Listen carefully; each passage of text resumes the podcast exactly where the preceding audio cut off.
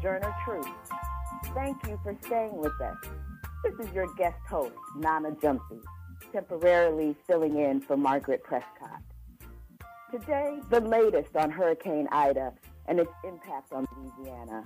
Reports say Hurricane Ida has become the second most intense hurricane to strike Louisiana on record, behind Hurricane Katrina in 2005. At least four people have died, dozens have been injured, and millions have been left without power or permanently displaced from their homes. Our guest is Louisiana based Monique Harden, Assistant Director of Law and Policy and the Community Engagement Program Manager at the Deep South Center for Environmental Justice. Also, immigration policies under the government of President Joe Biden and Kamala Harris. We discuss how these policies affect the most vulnerable migrant communities, including migrants of color. Our guest is Carl Hamad Liscum, and our weekly Earth Minute. We live in a global. We are all interrelated. So on Sojourner Truth, we work to bring directly to you news and views on local, national, and international policies and stories that affect us all. And we draw out how those of us most impacted, women, communities of color, and other communities are responding. We also discuss the relationship between art and politics. Now for our news headlines. I'm Max Pringle with these headlines. A Texas law banning most abortions in the state took effect today. It's the strictest restriction on the procedure in decades. Under the law, an abortion would be prohibited as soon as a heartbeat is detectable, which is normally after about six weeks of pregnancy. Many women aren't even aware that they're pregnant at that time. The Supreme Court has not responded to an emergency appeal to put the law on hold. If allowed to remain in force, the law would be the most dramatic restriction on abortion rights in the U.S. since the High Court's landmark Roe v. Wade decision legalizing abortion in 1973. Republican Governor Greg Abbott signed the bill into law in May. The law allows individuals to sue any abortion provider, which pro choice advocates say will severely limit women's reproductive options in the state. A federal judge is expected to rule today on a bankruptcy plan for OxyContin maker Purdue Pharma to settle thousands of lawsuits brought by state and local governments and others over its role in the nation's opioid crisis. The deal could be worth $10 billion, with cash coming from members of the Sackler family who own the company. Under the deal, the Sacklers would give up ownership of the company and get protection from lawsuits over opioids. Purdue would be remade into a new company with profits being used to pay some victims and fund drug treatment, education, and other measures to fight the surging opioid epidemic. The remnants of Hurricane Ida are forecast to churn across the mid Atlantic today. Up to eight inches of rain could be dumped in spots from Pennsylvania to Massachusetts. The National Hurricane Center says Kate is still holding on as a tropical depression far from Atlantic coasts and Tropical Storm Larry, which formed off Africa, is forecast, forecast to rapidly intensify into a major hurricane.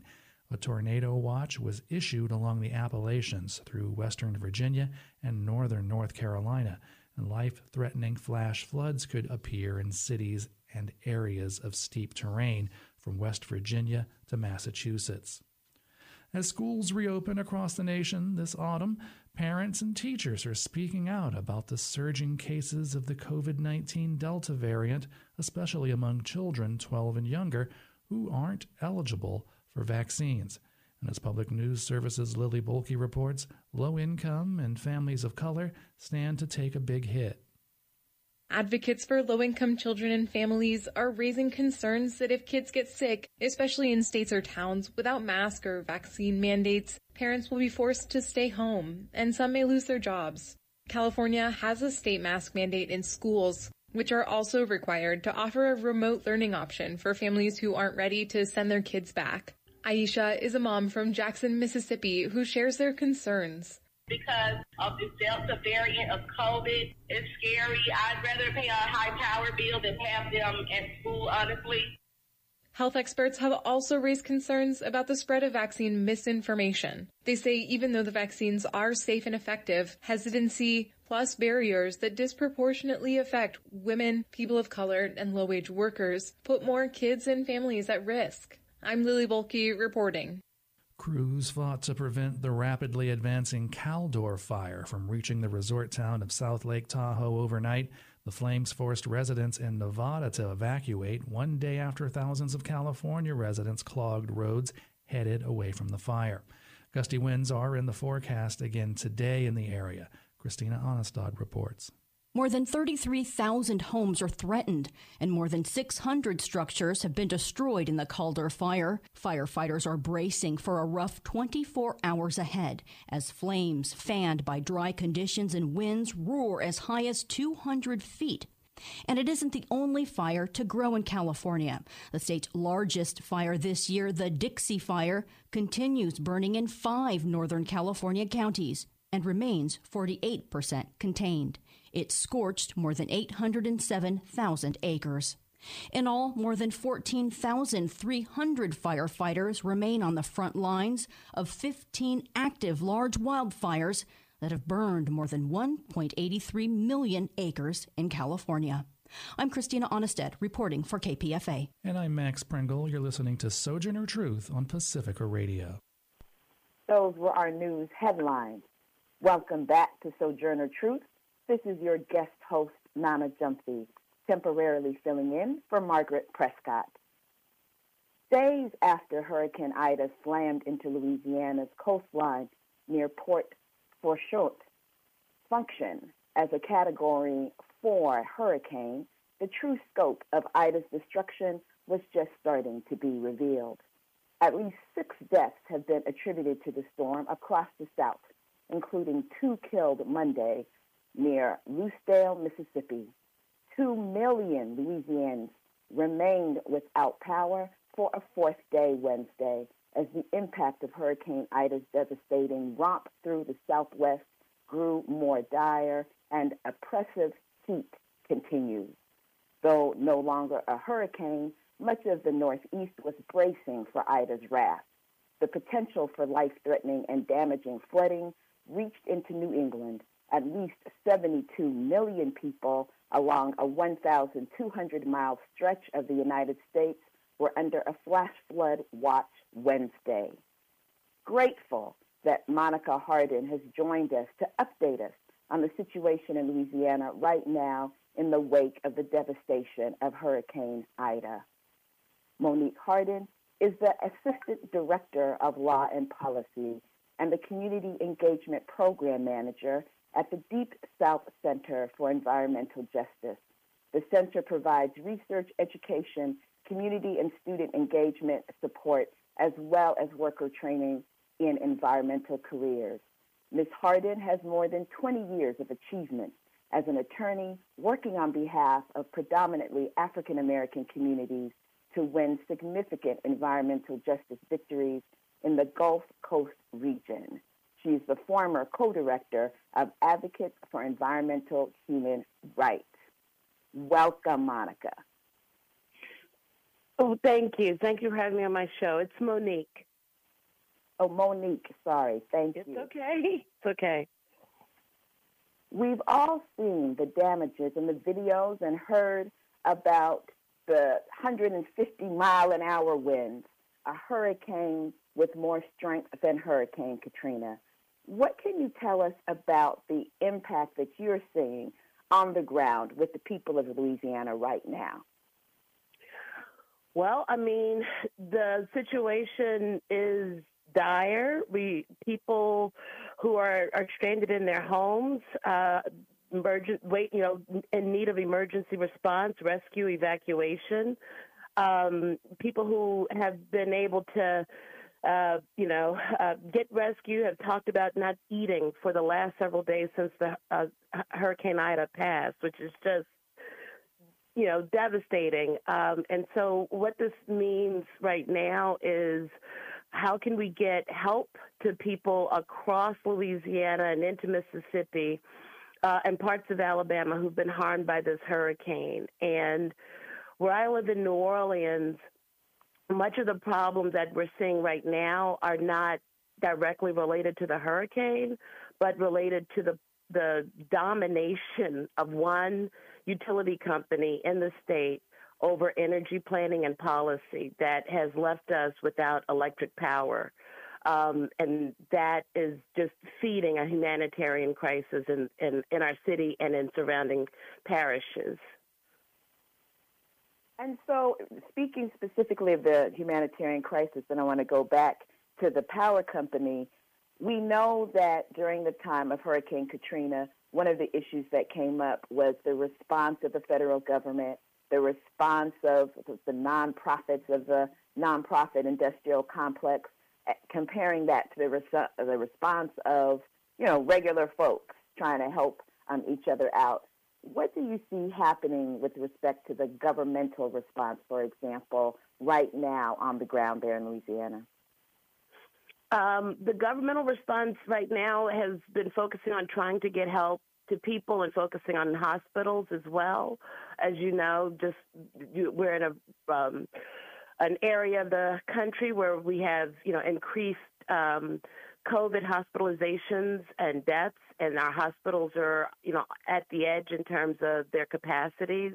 And now you pull out electricity from that. It's a dire, dire situation in terms of life and death for the patients. Uh, and, and this, you know, Children's Hospital, hospitals across the the region serving, and uh, and that need, of course, for hospital and medical care has heightened as a result of the hurricane and the electric power outage. Um, so the the governmental response um, has been really, you know, kind of pushing in those directions, but it's going to be limited because of the lack of electricity that could uh, be used. That's definitely needed at hospitals and for emergency response. It's also needed for um, providing um, treated water, you know, potable water through the taps. It's also needed uh, in homes to keep the lights on. People can chill their medicines, be comfortable in the summer heat, um, and and you know have uh, food to eat.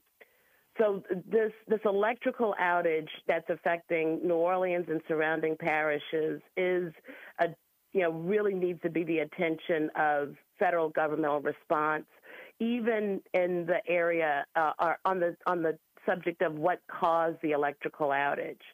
Um, right now, the company Entergy is uh, reporting that it's assessing what caused this transmission tower to collapse into the Mississippi River um, late into the evening uh, when the winds of Hurricane Ida were in the per, under 60 miles per hour with gusts of about 80, uh, which should have been withstood by a transmission system, uh, according to the to the company. So why it actually fell and collapsed, we don't know, but we don't trust the company to give us the the facts of any assessment, and we really want the U.S. Department of Energy and FEMA to be a part of that assessment, as well as the work looking ahead of how do we rebuild uh, the Gulf Coast region in a way where solar energy and those options around energy efficiency can be really made available to the people and uh, who call this uh, this region home.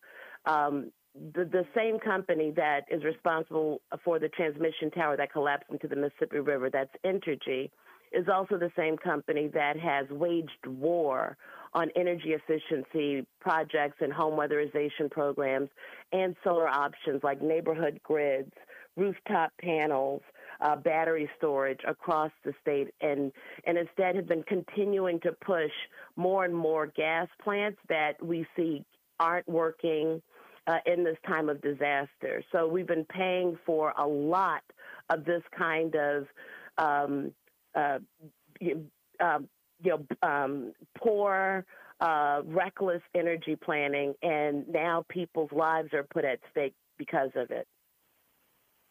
And you know, when you when you're saying all of that, it's reminding me of what happened in Texas when they had the freeze. And I think that we don't talk enough about the impact of these electric companies on the lives of people, and particularly when we're looking at these types of devastations.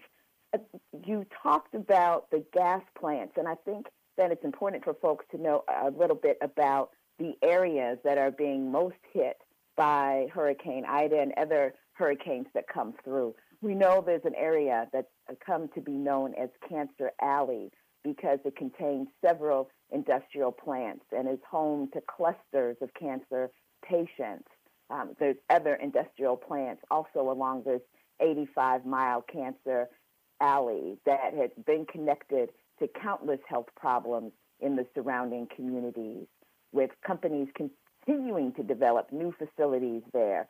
And so I think before we talk about the people's response and what people are doing to help each other, I think it would be good to hear from you some of that connection between what we see happening with these hurricanes, the type of devastation that we're seeing, and straight environmental racism. Sure. Well, we um, what, we know about Cancer Alley is that um, uh, long before there were ever any environmental laws, uh, there were racist, uh, you know, racism uh, really controlled uh, the where these plants were built. So, and that was codified in zoning and land use decisions uh, to place these oil and gas and chemical manufacturing facilities in in black communities. And as a result, we have lost on record six historic black communities that were built, some before the Civil War, some right after the Civil War, because of the contamination and toxic exposures and pollution brought by uh, this heavy industry. And we're talking about companies like Exxon, companies like Dow, uh, and, and, you know, hundreds of others that are part of this uh, toxic mix of pollution uh, in the uh, Mississippi River uh, region called Cancer Alley in Louisiana. Um, these plants are and, and the communities that still exist are were in the path of of Hurricane Ida, and so there has yet to be any reporting on the uh, any impact of the, the storm winds on these facilities, uh, uh, or even if there are uh, uh, impacts from electrical outages. But what we do know is that for a lot of the African American communities, predominantly African American communities, roofs were, were torn off during the wind. So, what's the condition of the industrial facility that's right next door to those communities is is has been wow hasn't been reported on, um, and so we're looking, you know, at that very as closely as we can. The the thing that that makes the um, understanding what the impact of the hurricane has been on the industries, what gets in the way of that is a federal law called the Clean Air Act. And the Clean Air Act allows these facilities to uh, be constructed and to expand without any concern about the health impacts on surrounding communities. The only thing that these companies need to get a permit is is an application that basically says they will do what other companies in their industrial sectors do. And if they can do that and put that on paper, they get a permit. And the real life consequences of that permit, in terms of the pollution and the hazards and the accidents that come from that, are of no moment to this law, including hurricanes. So there are risk management plans these companies have to do pursuant to the law. But guess what? Hurricanes and how to prepare for that and what to do to uh, avoid or at least uh, mitigate against uh, harmful consequences, it's not required. And so reporting back on what happened from the risk management plans, the effectiveness of it, it just does not happen. And so you're, you're putting, you're making communities targets under this law in terms of just the day to day pollution that happens. You know, uh, and and you know, within years, that can be millions of pounds of various toxic chemicals people are people are exposed to. Then you hammer home the climate impacts of flooding or heavy winds from hurricanes or storm surge or just a major rainfall event and there's again the the community is, has no protection under this law uh, against that. So that's wow. that's a, a, problem. I think you know I would you, I would we're going to be keeping our eye on. I think everyone should is what happened. What you know what was the impact of Hurricane Ida on some 600 chemical uh, manufacturing and storage sites uh, along Cancer Louisiana, and and what are the impacts on all of the communities? Because we do see and have talked to people who live in St. James Parish and St. John Parish who are you know their homes, their buildings are damaged significantly, so that they can't even live in it, and they're finding places to live uh, with friends and family. So if that's the condition of their homes, what is the condition of these facilities that some of which date back and are as old as you know 60 or so years? Right, right. And I'm thinking about during hurricanes, how you have those whipping winds, how you have all of that water, how that's spreading all of these chemicals um, and all of these toxins in the air uh, and, and leaving them, depositing them even further than this area that we're talking about. And so, Monique, you described that these areas are areas that are not getting media attention. We're not really getting our eyes in there. Are you able to let us know what are people doing on the ground? So, you know, you may not know what they're doing in those particular areas because of all the reasons that you've already listed up. But what do we see people doing? We know during Hurricane Katrina that folks came together to provide where the government and other big nonprofits were unable to go. What do you see people doing on the ground? So um, one of the things, one of the good things that happened uh, after Hurricane Katrina was that stronger networks and relationships, community to community, person to person, were formed, and those bonds have lasted through these 16 years. And so we see people mobilizing on that level of response.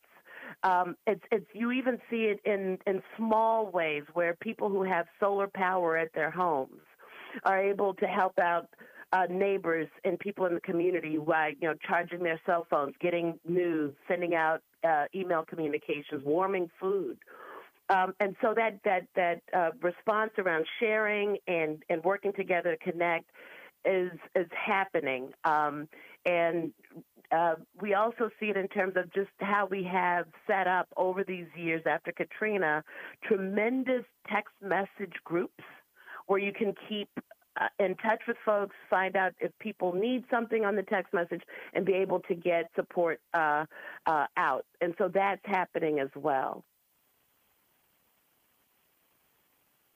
And I was going to ask you about that lessons from Katrina that you see going into action right now. And you've talked some about that in terms of the people on the ground and what folks have been doing community by community, neighborhood by neighborhood. Does it seem that there's some lessons that have been learned that are helping in light of COVID 19 and in light of what's happening with the pandemic, um, the Delta variants, et cetera, because we know that Louisiana was hit hard by the pandemic. And you referenced that earlier in terms of hospitals. We know that hospitals were put in jeopardy during Hurricane right. Katrina. Whole hospitals had to be evacuated. Any learnings that you see happening there? Well, I think you know um, as that there probably will be a COVID spike after this. Um, I, I don't see a a way around that. I mean, one of the things that is needed to protect against COVID are vaccinations, and there's a whole lot of people in the state who are not vac- uh, vaccinated. I mean, New Orleans has an appreciable majority of residents who are, but uh, surrounding areas are not. That's not the case. In addition, you really need masks, right, and social distancing. And if you can't come, if food is a problem, if people aren't eating in three days, they certainly don't have the wherewithal to have the masks and all of that, and and just being able to respond. So I I do think that chances are we're going to see a COVID spike at at um, following this disaster. Um, and that is going to you know set back i think in more ways than one a lot of recovery for families and the longer the situation lasts where the electricity is out the more it puts people in a desperate situation and uh, where they're not only just exposed to COVID, but their their lives are really hanging in the balance. Yeah, thank you for bringing up the desperation and sort of how people are going to be making it through. I mean, we're hearing that for some folks, they may not get electricity for three weeks. Some people are being told 30 days. I have a couple of friends that um, live in Louisiana outside of New Orleans, and they're telling me, look, we're being told 30 days, which makes me think about food and makes me think about uh, the images during Hurricane Katrina of people going to stores and, and taking food so that they can feed their families and feed their communities, and the law enforcement response that included people literally being murdered by police uh, during that really terrible time um, around Katrina. What are you seeing in terms of law enforcement, and do you see or, or that that type of crackdown in terms of law enforcement will be happening this time around? I don't anticipate that that that will uh, be the case, particularly in the city of New Orleans. Um, but uh, it's something that that really, you know, you have to be vigilant about because it is endemic in the in the culture of policing in this country, and, and we all know that. Um, it, you know, in so many ways, it's something as as basic as as solar rooftop panels or community solar project with neighborhood grids could have really saved the day here. I mean, we could all be back home if we had more of those options and and not a situation where one company could use its its you know political uh, domination to get elected officials on the Louisiana Public Service Commission and the New Orleans City Council to basically follow along its agenda that that you know brushes those kinds of options to the side, and so just kind of you know uh, metastasizing from that that those moments in time when solar options and renewable energy and uh, energy efficiency options were being shot down one time after another in these, you know, meeting rooms and, and hearings uh, uh, before the Public Service Commission, New Orleans City Council, by Entergy uh, companies. We, you can see all of these very, you know, serious scenarios, and they are more than scenarios; they're real life experiences beginning to unfold. Um, and so it's my hope that you know, with this Biden Harris administration, the focus around the Justice 40 initiative, and understanding uh, the ways in which communities are uh, it should be you know the the center of infrastructure planning versus developers or or or you know uh, contractors and, and the like that you know we we can marshal those forces here in the Gulf region to really demonstrate what an equitable rebuilding should look like, and that that that is founded on an energy plan and action that uh, really values solar, renewable uh, sources of energy, and making that, putting that in the hands to the benefit of the people who need it the most. Thank you so very much, Monique. We appreciate you getting us up to speed and also giving us a vision of what needs to happen in order for us to better handle these situations in the future. How do folks reach you or follow you and your work? Um, we have a, a, a, Twitter. It's at, at DSCEJ. That stands for Deep South Center for Environmental Justice. So at DSCEJ is our Twitter handle. They can find us online on our website at dscej.org.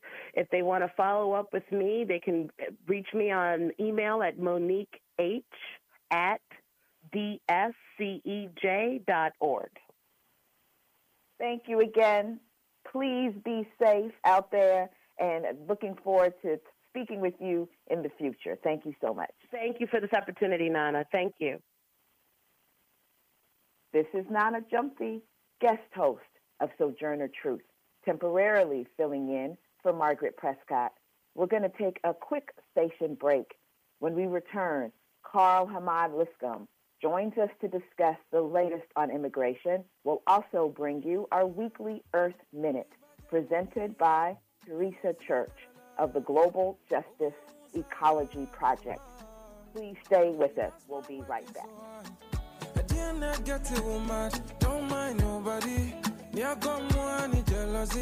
Very soon you go messy, messy. I got you what you want, put you in the front, no go do you messy, messy. Miss what you me, baby, messy, messy. I got you what you want, put you in the front, no go do you messy, messy.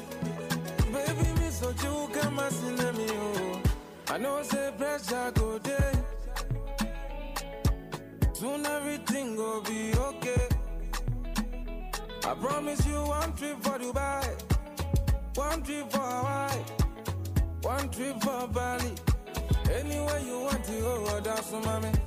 I will take that mask off your face put a smile on it. And that's all I want to do for you. And very soon we go, messy, messy. I got you what you want, put you in the front, no go do you messy, messy. Welcome back to Sojourner Truth this is your guest host, Nana Gyamfi, temporarily filling in for Margaret Prescod. And you can check us out on our website at sotrueradio.org. If you're on Facebook, Twitter, and Instagram, make sure to like and follow us there. We're also worldwide on SoundCloud. You can go to the search bar and type in Sojourner Truth with Margaret Prescod to find us. Internationally, we'd like to give a shout out to our listeners on the continent of Africa. And nationally, we'd like to give a shout out to our listeners in Louisiana. Before we continue with the rest of today's show, let's turn to our weekly Earth Minute presented by Teresa Church of the Global Justice Ecology Project. According to a new study by Climate Central, the hot, arid, and dry weather conditions fueling wildfires across the western U.S. have increased in frequency over the past 50 years. Blazes, including the huge Caldor fire burning across Northern California, are being exacerbated by spiking temperatures and increasing winds, challenging firefighters' ability to contain them. While climate change has made this region of the U.S. warmer and drier, the heating of waters in the Gulf of Mexico are driving increasingly severe storms like Hurricane Ida, which is leading to historic flooding and impacts up the East Coast. As the corporate dominated UN climate conference approaches, we must keep the focus on real world solutions to climate change that promote transformative action instead of false solutions aimed at prolonging business as usual as we stand on the verge of climate catastrophe. For the Earth Minute and the Sojourner Truth Show, this is Teresa Church with Global Justice Ecology Project. Let's welcome Carl Hamad Lipscombe, who joins us to discuss the latest on immigration. Carl Hamad Lipscombe is a veteran policy strategist, a movement builder, writer, and advocate for immigrant rights, criminal justice reform, and racial equity. He currently serves as the executive director of Brooklyn Community Bail Fund, an organization committed to dismantling and transforming the immigration and criminal legal systems. Greetings, Carl. Good morning, Nana. There is a lot happening in the world of immigration policy. Um, I'm going to focus on three areas detention, deportation, humanitarian immigration protections, and the pathways to citizenship moving through reconciliation in Congress right now.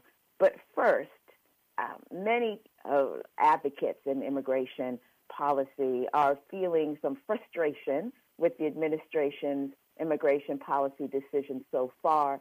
For example, a federal district court judge in Nevada just struck down a decades old law making it a felony to re enter the United States after deportation on the grounds that it has racist, nativist roots. Immigration advocates have called the decision groundbreaking. Judge Miranda Du ruled last Wednesday that Section 1326, which criminalizes reentry to the United States if a person has previously been denied admission or was deported, violates the Equal Protection Clause of the Fifth Amendment. Advocates were happy the administration is appealing. the administration has also um, pointedly asked uh, Central Americans and folks from Haiti to not come to the United States. Where are we? What What do you see as an advocate uh, that's had long work in immigration rights as well as criminal justice reform. Where are we with this administration? You know, I, you know, it saddens me to say this, but we are with this administration um, in a similar position um, to where we were a year ago today um, under the previous administration. Um, this administration, despite its promises to, you know, the American people um, during the campaign, um, despite its seemingly progressive or liberal overtones, has kept in place um, or advanced many of the policies of the previous administration, of the Trump administration, which really were, you know, the, the Trump administration um, really um, just embodied U.S. immigration law. And so, you know, to an extent, um, you know, this administration is um, keeping with um, the trends that we've seen um, over the last five years or so. Um, you know, enforcing policies that, policies that criminalize immigrants that are xenophobic and that are racist. But the reality is that um, this is the this is the core of um, U.S. immigration law, and this is the main problem that we have here. We just did a segment talking about Hurricane Ida and what's happening in Louisiana. And of course, when we think of Louisiana and we think of immigration, we think of how many folks are detained there. We think of deportations happening out of Louisiana, particularly for black migrants. More than one out of every five non citizens facing deportation on criminal grounds in this country is black. Uh, we know that average of 76% of uh, the black folks who are looking at being deported in this country are being deported on criminal grounds.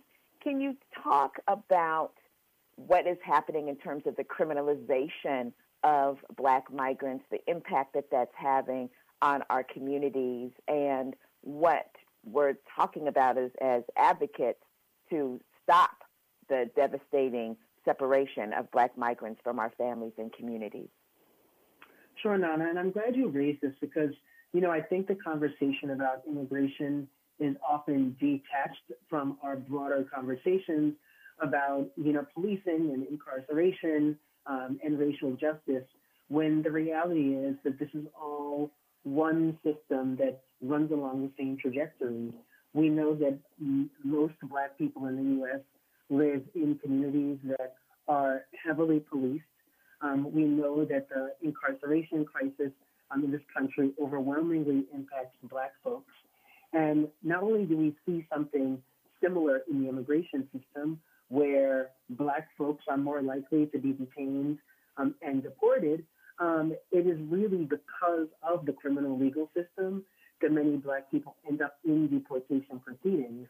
Um, you know, just to give your listeners a sense of how this works, someone, you know, can, encounters a police officer, they're stopped, they can get arrested, um, and the charges themselves, whether or not they're found guilty, can trigger um, an alert in the immigration system. So if someone, and oftentimes those charges might not even be criminalized locally or in the state that they live in, but because immigration law is so expansive, they could be deemed quote unquote crimes under immigration law, which makes someone deportable. Um, fast forward, you know, someone goes through their criminal case. Um, if they're found they're found guilty, they, you know, often, you know, they might be incarcerated, they might be sentenced, and a lot of people will think that their case is over. But if you're an immigrant, depending on what you're convicted of, this is it's really just the beginning. You now have to go through the immigration system, which although immigration law is, um, you know, on on the books, it's supposed to be civil. Um, immigration is a is a you know immigration violations are civil offenses um, our immigration system views itself as a criminal law enforcement agency. So it recriminalizes individuals um, after they've already experienced the criminal legal system. And for black folks, the outcomes, um, you know, the outcomes are often, um, you know, like are, are, are just often um, adverse. Um, they often, you know, end up um, in immigration proceedings. Many immigrants go through proceedings without an attorney and without anyone to explain to them what's going on. Um, many end up in, de- in detention. And, you know, many immigrants, thousands, hundreds of thousands of immigrants each year are deported.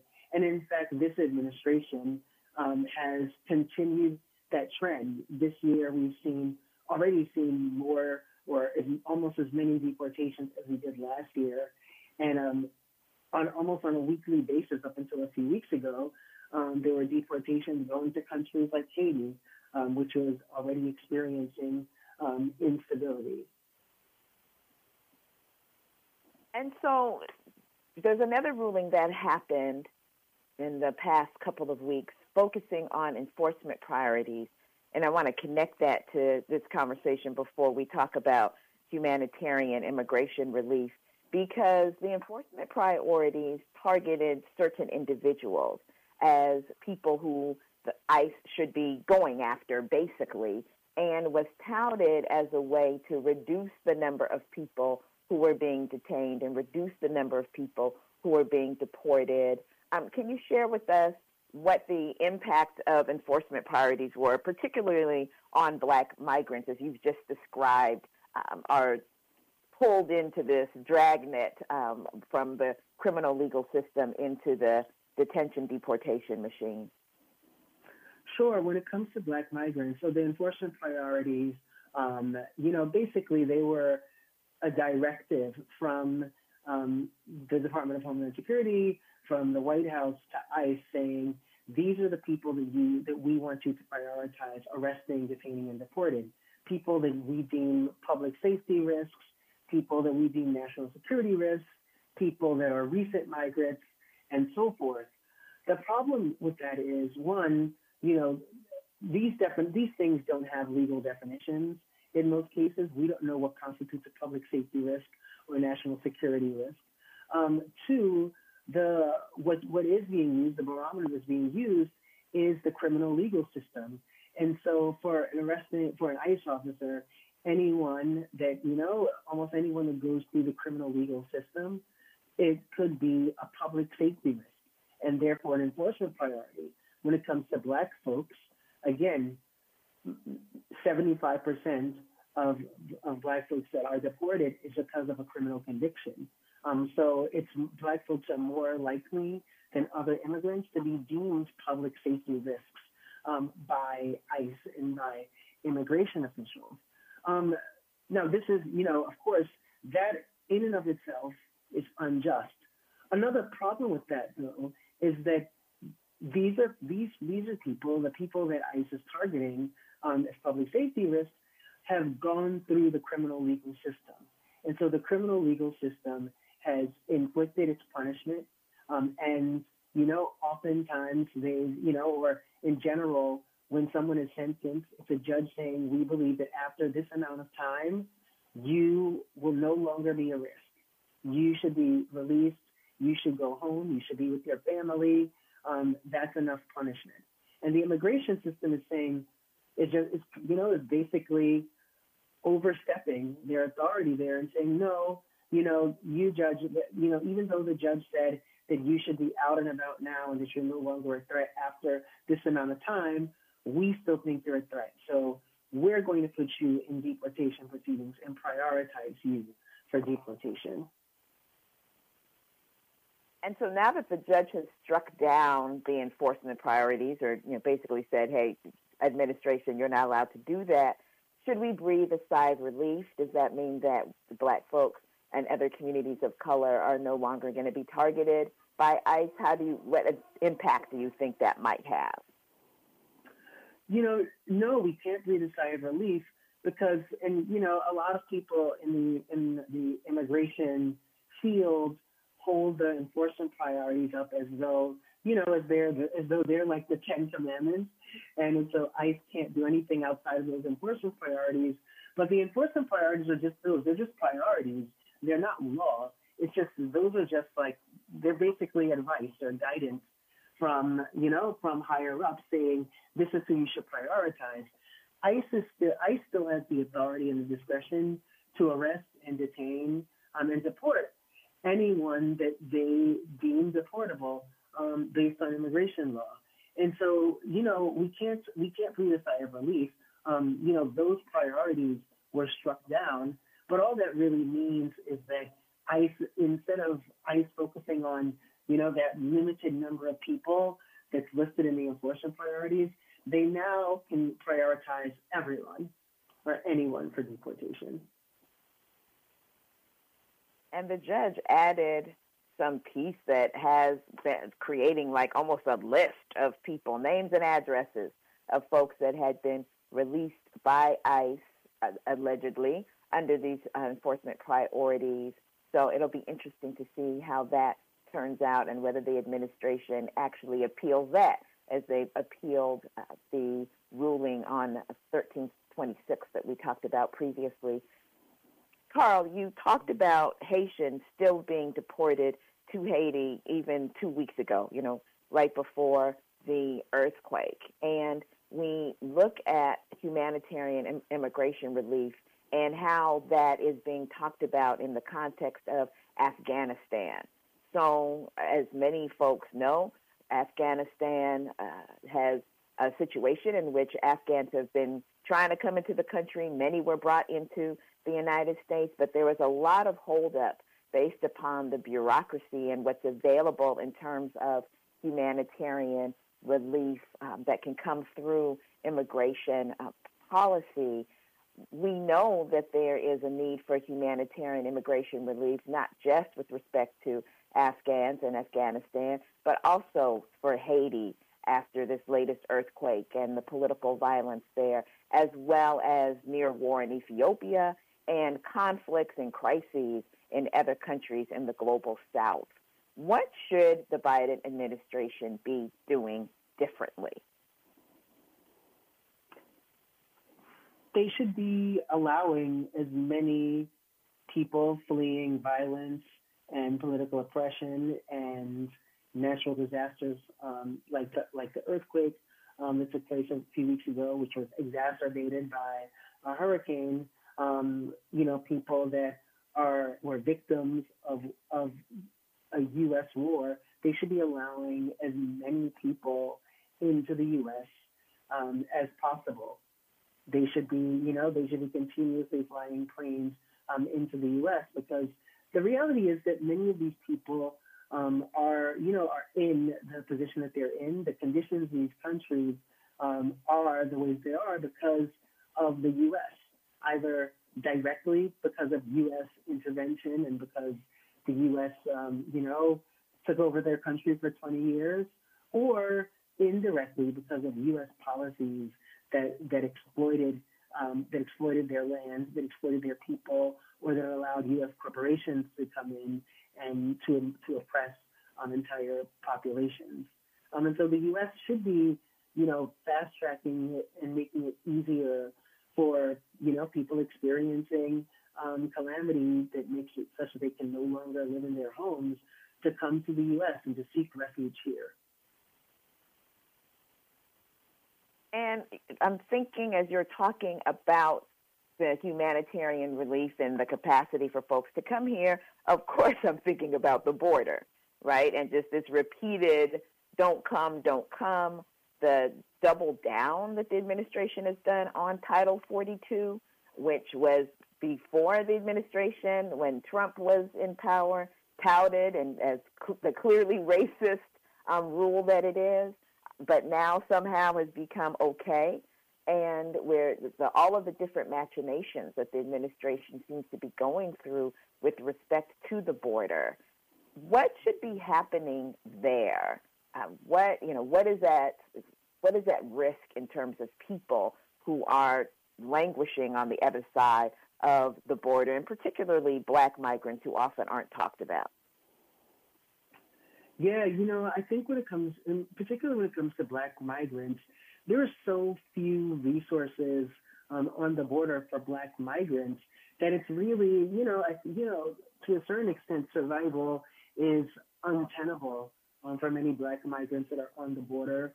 Um, they're in, you know, they're just they're in a position that's, you know, they're they're really in a space of limbo um, as they wait to see um, what's going to happen and what the United States is going to do Um, you know, like I, you know, I've been a bit surprised by the lack of outrage, um, you know, from, you know, media pundits, from immigration advocates um, on the Biden administration's rhetoric saying don't come, and their really the way that they championed Title 42.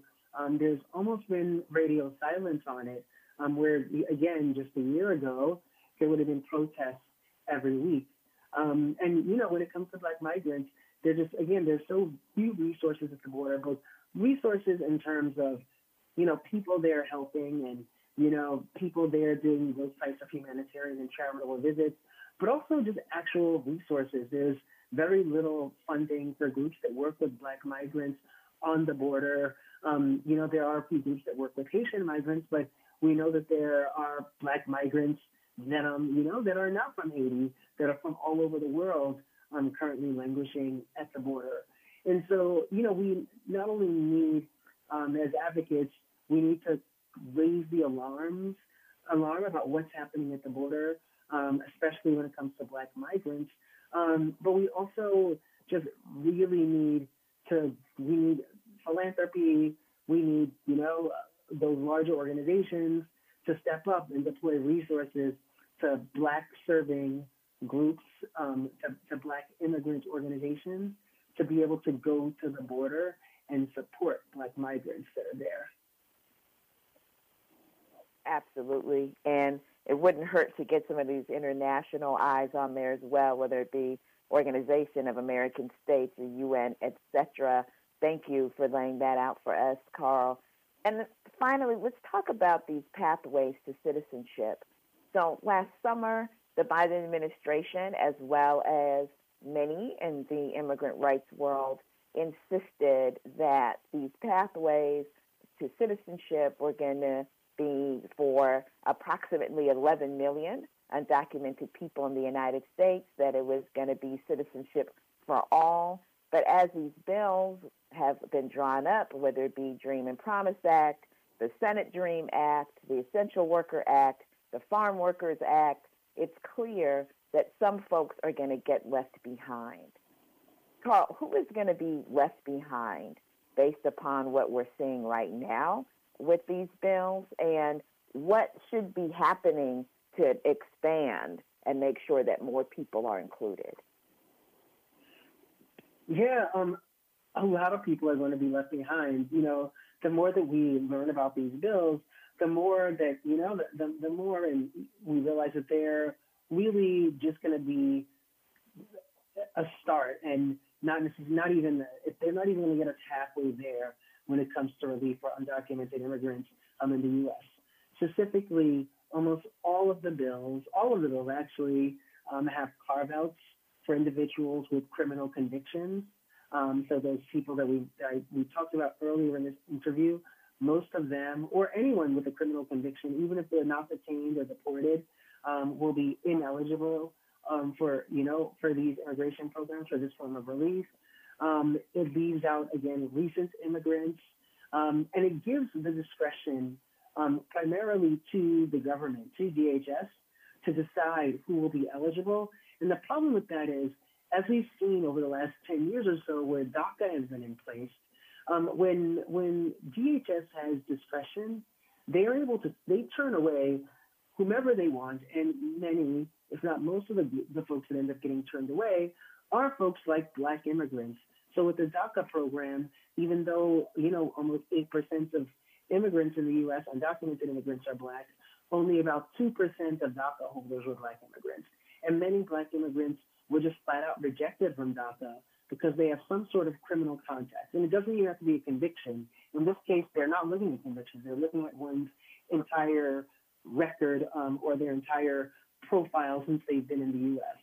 So, uh, you know, most of you know this is, that's a big group that's going to be left out. Um, you know, people that um, have arrived that um, you know that um, you know might have come over the border um, unauthorized. Um, you know, many of them are going to be left out. Um, you know, if there are issues with one's taxes at any given point, um, those folks are going to be left out. There's just a lot of categories of people that are left out of these bills. Um, you know, that's not to say that relief for some isn't good. Um, you know, green cards, citizenship, those are very important protections um, against deportation and enable folks to be able to work. Um, and it makes life a lot easier for some people in the U.S., but they're not magic bullets. Um, you know, they don't protect against racial profiling. Um, they don't protect against white supremacy, and they don't protect everyone. They really, you know, they don't benefit a large segment of undocumented immigrants.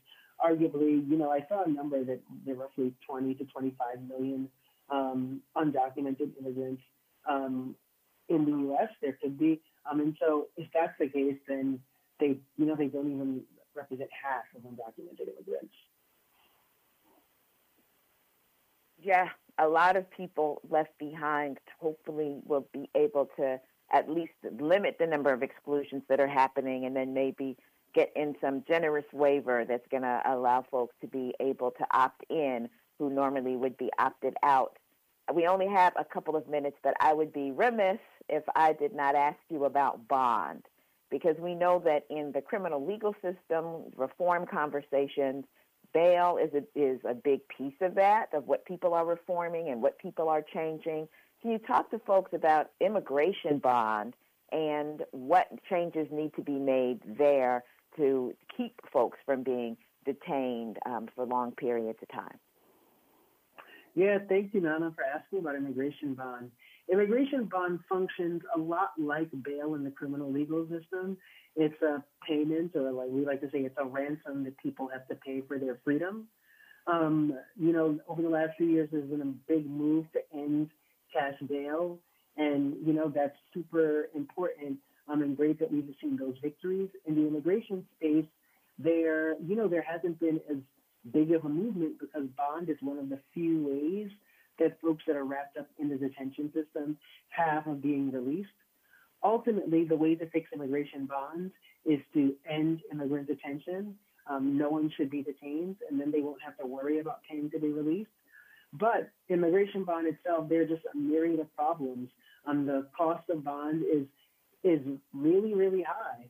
Under federal law, the minimum bond is fifteen hundred dollars. So a judge, if they're going to give bond, it has to be at least fifteen hundred dollars. But usually we see bonds. We at Brooklyn Community Bail Fund see bonds in the range of ten, eleven thousand dollars. $11,000. And then this year, under the Biden administration, we've seen bonds as high as fifty to hundred thousand dollars. Um, the way that it's set is arbitrary. Um, judges don't have guidance. Um, there's no there's no predictability in the way bond is set. People with similar cases can have different bond amounts set, um, and it's just you know it's it's just very it's, paying bond is an arduous process for families um, that usually don't have the money to pay. But even if they did, it's extremely difficult to pay one has to have some sort of documentation in order to pay bonds. Thanks, um, Carl. The offices to pay bonds are I, out and so forth. Um, Carl, I gotta, I, I gotta, I gotta trans, I gotta move, Carl. But I thank you so very much. Appreciate the information you've shared. Appreciate your insight. Um, we, we, will make sure that folks know how to reach you or follow you um, and your work. If you could give us a Twitter handle, we'd appreciate that before we close out. Sure. Visit us online at brooklynbailfund.org, or you can follow me on Twitter at Carlken, C-A-R-L-K-E-N. Thanks so much for having me, Nana. Thank you. Sorry for having to cut you off. I appreciate you. Thank you so much. Nikki was unable to join us today, folks, but we hope to bring her on the show in the future. I'd like to thank all of today's guests and the entire Sojourner Truth team, host and producer Margaret Prescod, assistant producer Ramiro Funes, and audio engineer Federico Garcia. Thank you for listening.